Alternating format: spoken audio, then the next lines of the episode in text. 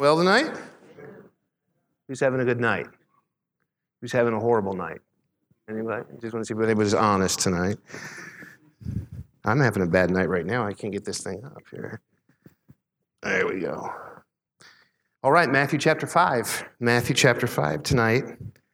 We're going to continue our Bible study with the Beatitudes. Jesus brings his disciples together. They are busy with dealing with the multitudes. Jesus has just a short time, he knows it. His disciples don't quite understand everything that's happening. They are following someone that comes alongside of them, and he said to them, Follow me, and I will make you fishers of men.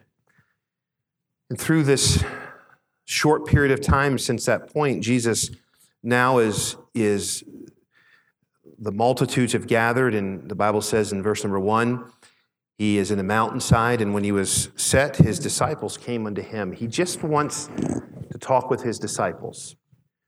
He is not giving them how to be saved or a works based salvation. He's not saying behave a certain way and God might accept you. And we talked about that last week. He's not giving them another gospel. There's only one gospel. That's the death, the burial, and the resurrection of Jesus Christ. Last week, we started this study on the Beatitudes, and I felt after I was finished with it, I just felt like I didn't do a, a great job um, try to get so much information in this that um, this is going to be a five week series. And I, I'm, my goal last week was just to kind of lay out we're looking at these, this beatitude and the, the order of it. We see the first three. Look again with me, if you would please. The first three uh, beatitudes here, we find this in verse number three Blessed are the poor in spirit, blessed are they that mourn, blessed are the meek. This is what Christ begins with, and, and, and this is in a, in a specific order. It's not just random. He's not just pulling these out and they become random. What he's showing us is this when someone is poor in spirit, there's a pattern that we see here. When they that mourn, those that are meek, something begins to happen inside of them, and that would be this, verse number six. There becomes a hunger and a thirst after righteousness. See, many a times we want the end of this. We want, as believers, I want to be a peacemaker. And we set out to try to be a peacemaker and live with peace, and we find ourselves constantly frustrated.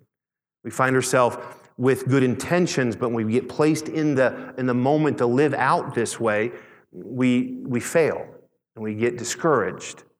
Or we find not just peacemakers, uh, pure in heart. We want to have a pure heart. We don't want to have sin and wickedness and in, in our heart to be uh, just evil thoughts. And we want that and we get frustrated because we set out, we want to put those things aside and those things that tempt us, and we want to live this life. But we start that way and we realize we don't have the strength in our own to do it or uh, merciful. I talk to many people, they want to be merciful. It's hard to forgive. And they think they forgive for a period of time and then something frustrates you. Have you ever thought you were over something only to find out you're not over it at all? Something happens, something transpires, and when you get hysterical, you get historical. And it all comes flooding back. You thought you were over it. You thought you had it forgiven. You thought you were merciful in that situation, only to find out you're not. You're not over it. Jesus is teaching his disciples. Yes, he's teaching them blessed. And that word blessed means simply this happy. How many of you want to be happy? How many of you don't want to be happy? Anybody? Be happy. We, we do things in our life, we make decisions in our life in order to be happy. How many of you ever bought something that was going to make you happy? How many of you bought something? How many of you, it made you happy? How many of you, you sold that later at a garage sale? I mean, the thing you had to have that made you happy, you now are selling. It's sitting out on your porch, and somebody with a truck, a stranger, is coming by and picking this thing up that you just had to have. You know, you know what we find and what he's going to teach his disciples and what we can glean from this? The things of this world don't make you happy. They can cause a moment of happiness, but it doesn't satisfy. And if you're trying to find something, he's teaching and he's developing and he's training his disciples to live by faith, to trust him, to live uh, in a place where they're going to endure persecution. He understands because he's God what they're going to deal with later on. They don't yet understand this.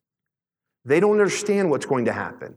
These same disciples right now who are learning this, he's sitting them down. These are going to be the same disciples that are going to be killed for their faith. They're going to be persecuted for their faith. They're going to be uh, uh, uh, hung upside down for their faith. They're going to be tortured for their faith. They're going to be jailed for their faith. They're not ready to understand that. And what Jesus is doing is teaching them how they can have true joy. Blessed, the blessings of God. Happy is the man. We want to start with the end but you can't get to that place of being a peacemaker. You can't get to the place of pure in heart. You can't get to the place of being merciful and truly forgiving until you hunger and thirst after righteousness, because you can't do it in your own strength. But a person doesn't come to the place of hungering and thirsting after righteousness until he is poor in spirit. He learns to mourn and he's meek. I said in three or four or five minutes what it took me 45 minutes to say last week.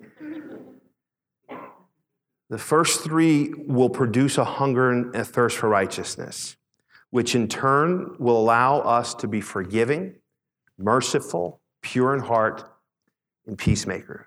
All right? Today, tonight, let's start with the first beatitude, and that is found in Matthew chapter 5, and this is what Jesus gives, the very first beatitude he gives to his disciples. He says this Blessed, happy are the poor in spirit, for theirs is the kingdom of heaven. Happy, blessed are the poor in spirit, for theirs is the kingdom of heaven. Nobody wants to be poor. How many of you, your life goal is to be poor? Anybody? I'm not asking if you are poor, I'm saying how many of your life goal? I want to be poor. So some may wonder this if, if no, no one wants to be poor, so why, why, how, can a poor in spirit then be blessed? That word poor, when you think about it, how could anything that's poor be blessed? But Jesus says, Blessed are the poor in spirit. The, the message of the, the Beatitudes, they're, they're one that our culture is so opposite in how they think. Jesus is teaching, whether it was here 2,000 years ago, especially today, this is not something that in culture we, we just easily accept. To be poor in spirit, somebody asked me last week, so what does poor in spirit mean? They asked me after the message, and I said, I guess I didn't lay this out. We're going to go through each of these over the next several weeks and understand all of these together. To be poor in spirit is the first mark. Would you please write this down in your heart someplace? To be poor in spirit is the first mark of a person that walks with God to be poor in spirit, Jesus is teaching us, blessed. We see that these build upon each other, get us to the place where we're hungering and thirsting after righteousness. So, therefore, it changes our action so we can be forgiving. We can have a pure heart. We can be a peacemaker in any situation we find ourselves in. But first, we must see this that, that being poor in spirit, it's the first mark of a person that walks with God. This is an attribute of somebody. This doesn't mean, listen to me, this doesn't make a person get saved. This is what a person that always already uh, is saved, a person that has trusted Christ as their Savior, a mark of that person that is walking with God is one that is poor in spirit. Take Isaiah, for example. Turn with me to Isaiah chapter uh, 6, if you would please. We're going to be there in just a moment. Find your place there. Isaiah was a great example of this. He was a gifted and a godly preacher. Isaiah is, is, if he was in ministry today, people would be flocking to his ministry. He would be one of those preachers, one of those men of God that would probably fill stadiums. He was a gifted preacher. He was a wonderful preacher. If he had a social media account, he'd be one that was, you know, millions of people would be following him to hear what he's going to say. He was that great of a speaker, that great of a preacher. He had so much going for him, this man Isaiah, this prophet. But we find in Isaiah chapter 6 and verse number 1, the Bible says, In the year that King Uzziah died, I saw also the Lord sitting upon a throne, high and lifted up, and his train filled the temple. He's giving us a view. Isaiah, this gifted preacher, this man that has so much going for him, he comes into the presence of God and he sees the Lord, he says here. Above it stood the seraphims. Each one had six wings, and twain he covered his face, and twain he covered his feet, and with twain he did fly. Just imagine there in the presence of the Lord, you see these seraphims, these mighty angels. One cried, he hears this one cry unto another and said, Holy, holy, holy is the Lord of hosts. The whole earth is full of his glory. Just imagine the, the, the view, what he's seeing, what he's hearing here. And the post of the door moved at the voice of him that cried, and the house was filled with smoke. And then we find Isaiah's reaction to all this. He said, Then I said, Woe is me, for I am undone, because I am a man of unclean lips, and I dwell in the midst of a people of unclean lips. For mine eyes have seen the King, the Lord of hosts. Isaiah's reaction, this gifted man, this wonderful preacher, this prophet, his reaction when he was presented to the Lord was this Woe is me. If, if Isaiah felt undone in the presence of God, how do you, where does that leave the rest of us? Could you imagine being in the presence of God? The, the world saw all of his gifts, the world saw all of his talents, but in the presence of God, Isaiah only saw his own need. Please don't miss this. He may have been somebody he may have had great talents, he may have had great gifts, but in the presence of God, Isaiah didn't see any of that. All he saw, he was the one that had a need. Woe is me. Coming close to God made him poor in spirit. Coming close to God, when Isaiah saw himself in the presence of God, it caused him to be poor in spirit. You, you may be successful or talented or the smartest person that, that, that is ever known in a certain area. You may be at the prime, the peak of your life, but if you have truly met with God, you'll know that standing alone in His presence, you feel lost. As Isaiah, you feel undone. Would you please write this down? Pride can only live in the soul of a person who is far from God. Because when God comes near to pride, it has to go. A person that is poor in spirit, what you would find is this they're not filled with pride. They're not filled with their accomplishments, who they are, their successes, their talents, who they believe they are, they come into the presence of God and their spirit is one that would be described as poor in spirit. Let me say this again pride can only live in the soul of a person who is far from God. You cannot be filled with pride and be walking with God. It's impossible. Because when God comes near, pride has to go. Pride has to go. That's what happens here in, in, in Isaiah, in Isaiah chapter number six. That's exactly what happens here. Here is a man that in the presence of God, he understands he is unclean, he is undone. He says, Woe is me. In the presence of God, the gifted prophet became poor in spirit. And Jesus says this Blessed are the poor in spirit. Blessed are those that aren't filled with pride. And Jesus says that this is where it begins. This is where the blessings begin with a person that's poor in spirit. See, you'll never get to the place of forgiveness if you're full, full of pride.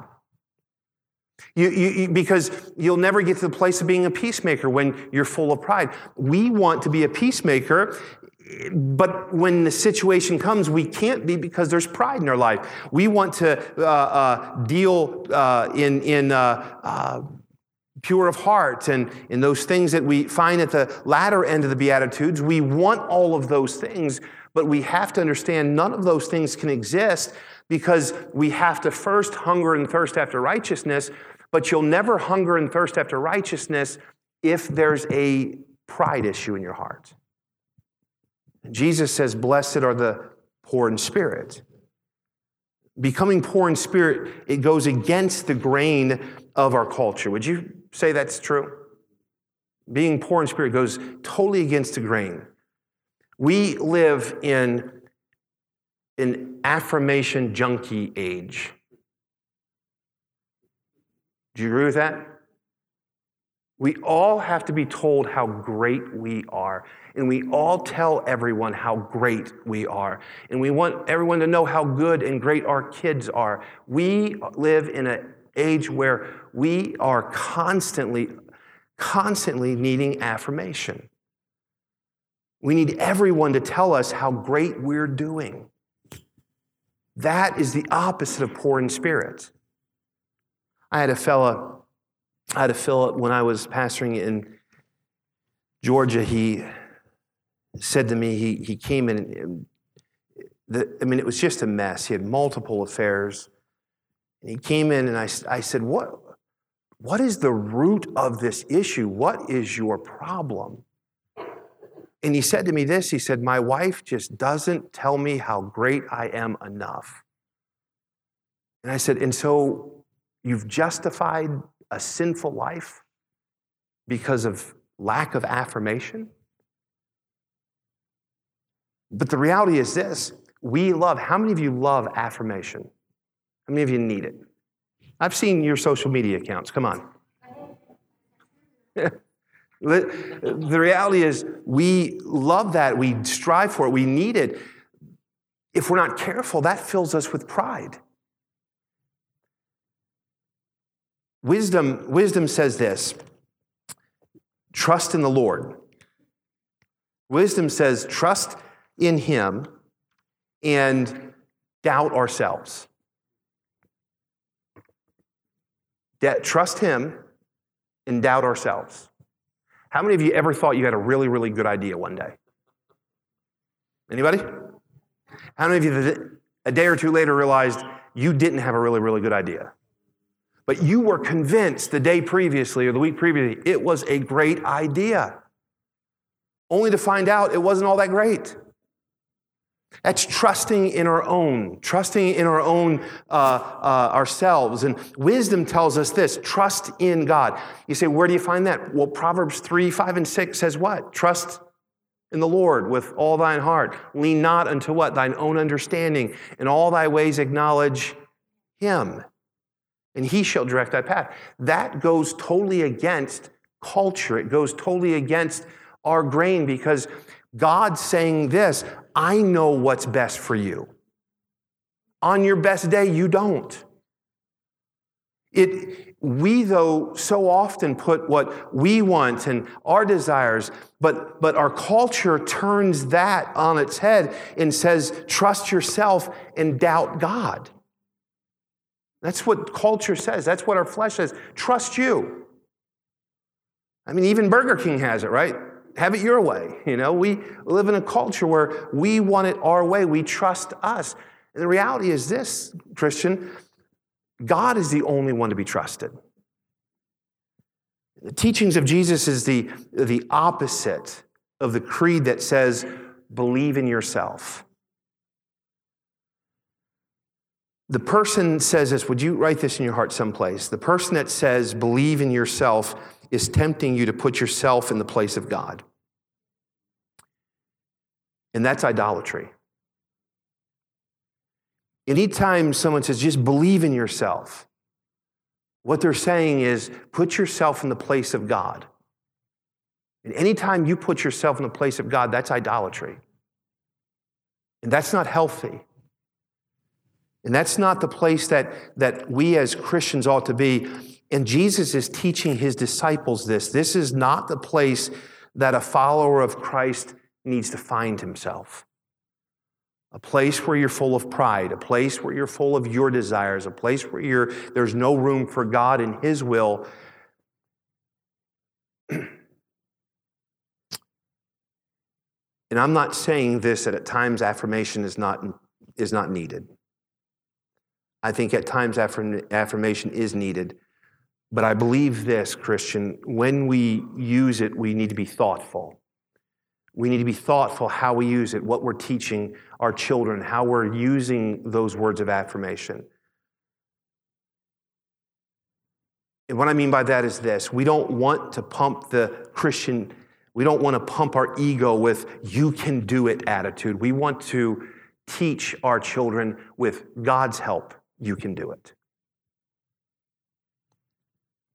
It's, it's much better, it's a much better uh, reflection of our Christian faith to say, the Lord will help you. It's much better to encourage others with this Jesus will never fail you. Philippians chapter number uh, 4, verse 3, the Bible says this I can do all things through who? Through Christ. And sometimes our words and what we say really is, it captures what our heart attitude really is.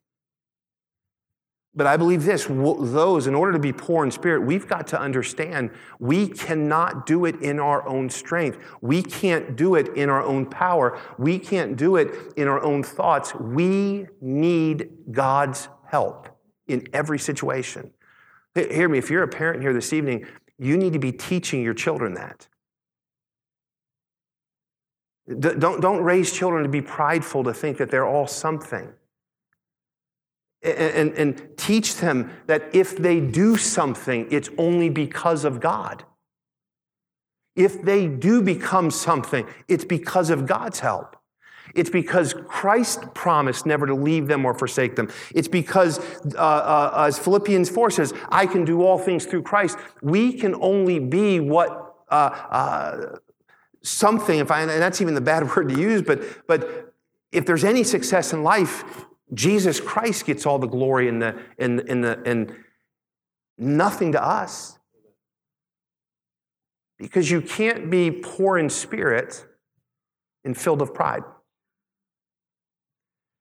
That's where Isaiah stood and he didn't look at what I have to offer and who I am. And he didn't come into the presence of God saying, Look at me. I'm, I'm a wonderful preacher. I'm a, I'm, a, I'm a great prophet. I'm doing great things for the Lord. And, and God is really using me and has really talented me. He comes into the presence of God and he says, Woe is me. I'm undone. Something he says here that's very interesting as well. He says, Blessed are the poor in spirit.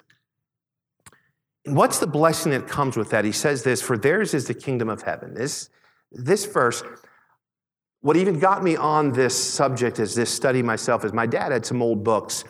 And um, so, several of them were uh, some Spurgeon books, and others were just some old Puritan writers. And uh, just one of those books that, if you, the, almost the cover just keeps falling off, it's so old. And it really started digging into this old Puritan writer, and they were talking about this. He was digging into this verse, and he challenged thinking, the reader to think through this, for theirs is the kingdom of heaven. How many of you are in heaven right now? Well, the Bible says it is. Now, will be is any English teachers in here? Will be is what? Future. Is is what? Present. How is theirs is the kingdom of heaven that's present? How many of you are in heaven right now? Anybody? We will be. How many of you will be in heaven? Great. You know what they, writing and studying through this, many, many writers, many of those old Puritan writers, they say this what you're finding, what you're reading is this Jesus is giving them, you're going to get a taste of what heaven is now.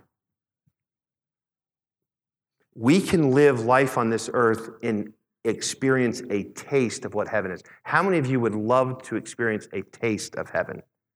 I know I would. Now, this is, this is, this is something. We're not going to experience our mansion until we get to heaven. So he's not speaking of that. How many of you can't wait to see that street of gold? You're not going to see it until you get to heaven. You won't see, it, you're going to see through it.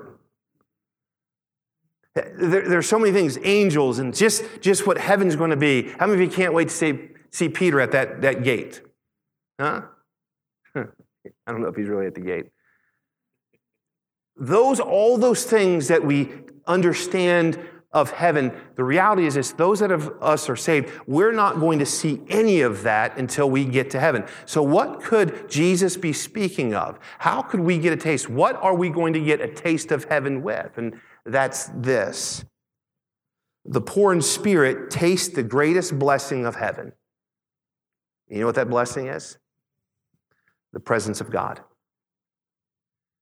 You're not going to see your mansion. You're not going to see the street of gold. You're not going to see the gates. You're not going to see the angels. You're not going to see all the wonderful things that you're going to see in heaven. But you know what every single believer can experience? The presence of God.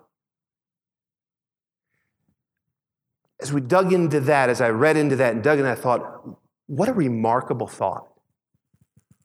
There's one thing I don't have to wait till heaven for, I can have now is the presence of God. One of the greatest things that we're going to get in heaven is we are going to be in the presence of God. But we don't have to wait till we get to heaven to experience His presence. The poor in spirit taste the greatest blessing of heaven, which is the presence of God. Turn with me, if you would please, real quick to Isaiah 57. Isaiah 57, and look with me in verse number 15.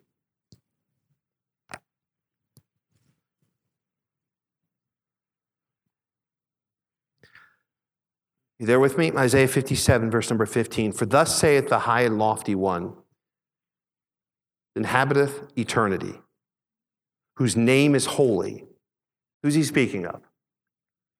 That, that the lofty one is capitalized, holy is capitalized. Who's he speaking of? God. I dwell in the high and holy place with him also that is of a contrite and humble spirit, to revive the spirit of the humble and revive the heart of the contrite ones. What's he saying? He dwells in the presence of those that are humble. There's a blessing that comes when we humble ourselves, and that blessing that we find here in Matthew chapter 5 is this it's the presence of God. That is one thing that we do not have to wait till we get to heaven to experience. We can experience the presence of God in our life here. God often, and, and, and, hear me please, please hear me. God often uses the harder experiences of our lives to get us here.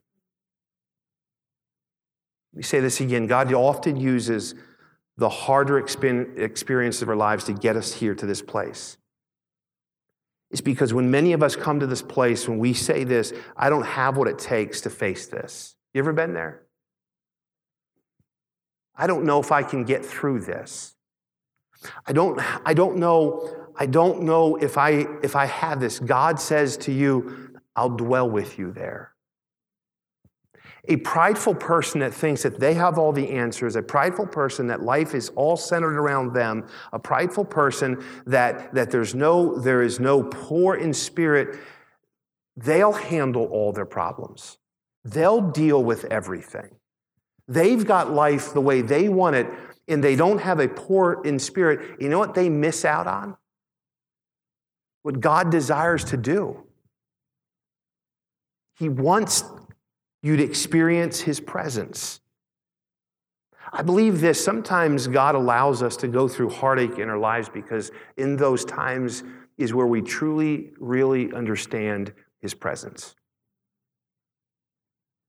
You know, many a times in my life when I get to the place of being overwhelmed, how many of you have ever been overwhelmed? How many of you know what that word means? It's in those moments that, that God gives you his presence. I said to my wife just the other day, um, we're talking about Vision 2020, and I realized this. You know what the, the easiest thing was? To give the vision. Now I'm like, this is hard work. But you know what I Lord convicted me as I was studying through this. I think I don't ex- remember exactly. I can go back and listen to it, but I said something like, "Our church can accomplish this." And you know what the reality is? Our church can't. God can. And, and, and, and it's not going to take me pumping us up and saying how good we are. We got this. We can do this. No, it's going to be a poor in spirit, humble person saying, We can't, but God can. We don't have the resources. We don't have the, the, the, the genius to do it. We don't have the, the mind to do it. We don't have the strength to do it. We get ourselves in times of being overwhelmed. And you know what? In those times, the greatest thing we can experience is the presence of God. Blessed are the poor in spirit. Why? For theirs is the kingdom of heaven. There's something you experience, and it's the presence of God. I remember separate, different times in my life. I remember parenting. How many of you remember your first child? How many of you were overwhelmed, like with the first child? I think we've been overwhelmed with many of them, but I remember that first child. We, we could not believe that they were letting us take this human being home. If I told you some stories that we that happened to us in the in the in just there at the hospital we weren't mature enough. I, I wasn't mature enough. Michelle was she was just fine. I wasn't mature enough to take this baby home.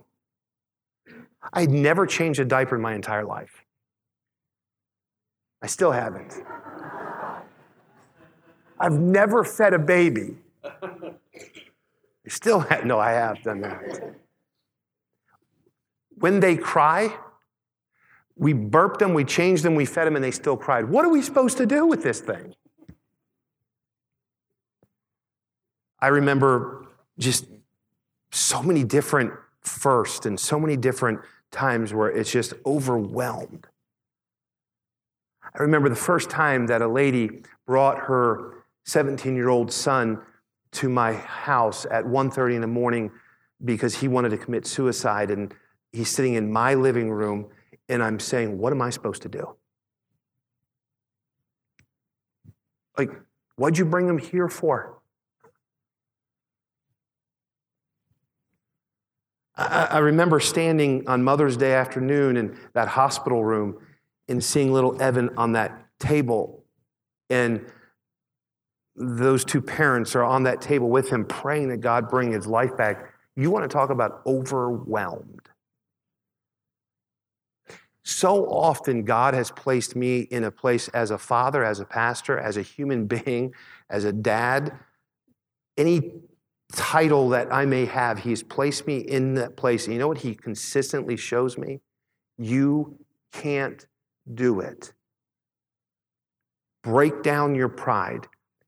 You don't have the strength, but I can and I will because God's not willing to share his glory with anybody. He doesn't say, well, you can have a little as long as I get the majority. God wants it all. He's not willing to share it with any amount that belongs to him. In, in those places, where we don't have the strength, we come to a place of being overwhelmed. So often, if we're not careful, church, Christians, we come to God with our hands full. Like we have something to offer God. I can preach, I can sing, I can do this, I can give. I, I have something to offer you. When you come with your hands full, you're not ready to receive what He has. When Isaiah came into the presence of God, he was poor in spirit. He didn't say, God, I'm somebody, I'm a prophet. Boy, I can preach. I, I can challenge the people. I have something to offer you. An old Puritan writer by the name of Thomas Watson wrote this If the hand be full of pebbles, it cannot receive gold. Let me say it again. He said, If the hand be full of pebbles, it cannot receive gold. And if we approach God like we have something to offer, like we have something, and we're full of pebbles, He can't give us what He wants. And what we have compared to what He wants, why would we want anything other? The poor in spirit drop the pebbles. The poor in spirit receive the gold. Write this down, please, and I'm almost done. When you know that you have nothing to offer God, you are in a position to receive everything He has to offer. When, you know that you have nothing to offer God, you now are poor in spirit, and you're in a position to receive everything that He has to offer.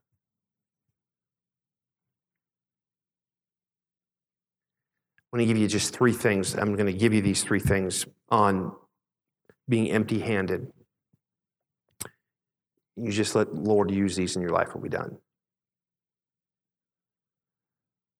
Empty handedness will do three things. When we come to God empty handed, we come to God poor in spirit, ready to receive from Him, receive His presence. It releases us from the falsehood that God owes us something. God owes me nothing. He's given me Jesus Christ. But he owes me nothing. When I come to him with a pride, prideful spirit, when I come thinking I'm something, when I come thinking he needs to use me, You don't come with a poor in spirit, but when you come empty handed, it releases you of the feeling of the pride that God owes you. No, number two, number two, empty handed, empty handedness will help you bear affliction. The Bible says, humble yourself in, under, the, under the mighty hand of God. You see, when somebody's poor in spirit, whatever, whatever they're dealing with, you know what they understand? It's the strength is going to come from God. It's not going to be my might or my strength or my intellect that's going to get me through this. I can, I can deal with any affliction when I know I'm in the presence of God. Do you, do you, is, is there anybody in your life that you just like to be in their presence?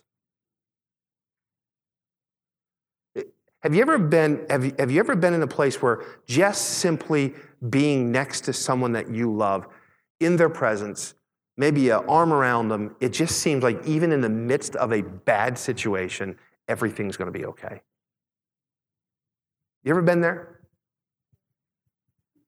The, that's where God desires for us to be. And when we come to the place of affliction, we don't get overwhelmed. We don't come to a place where we dwell in fear. If we have this poor in spirit, we realize this even in that place of affliction, God's presence is there. I'm ready to receive. We, we don't need to come to a place of affliction and then tell God what we have.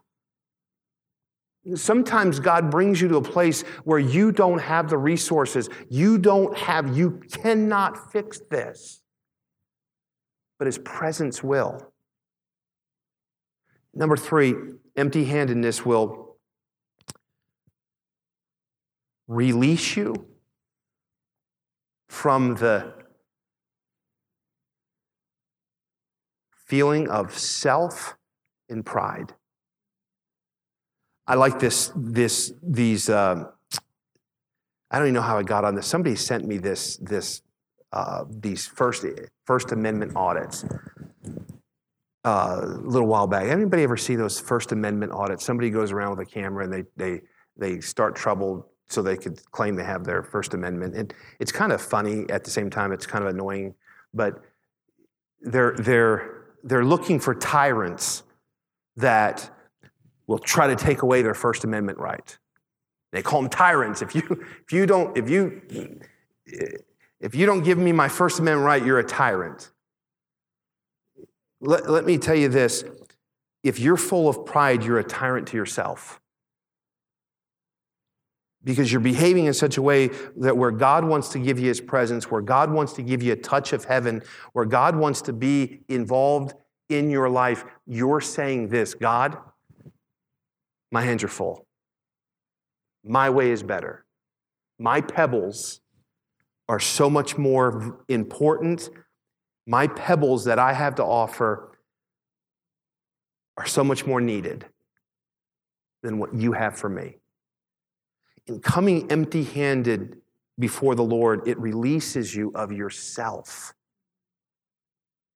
Coming to the place where you're poor in spirit, you simply are saying, God, you're in control. Your presence is more important. We want to come to a place of being a peacemaker. You'll never be a peacemaker if you're full of pride. You'll never, you'll never enjoy the presence of God if you're full of pride. He dwells with those that are poor in spirit.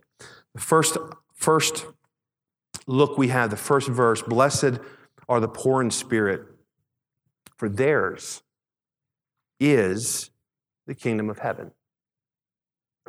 So, the first beatitude as we study through this series, we'll take two weeks off and be back here in first Wednesday in January. We'll look at this, the second beatitude. The first beatitude, before we get to that second, how many of you want to hunger and thirst after righteousness? I do. You'll never do it until you're poor in spirit. How many of you want to sense the presence of God? I know I do. You'll never do it until you're poor in spirit. You can't leave here with you being number one. You can't leave here with you being in charge. You can't be, leave here with you and life centering around you. You've got to leave here poor in spirit. That's the first step to get us to a place of hungering and thirsting after righteousness. Father, would you help us tonight?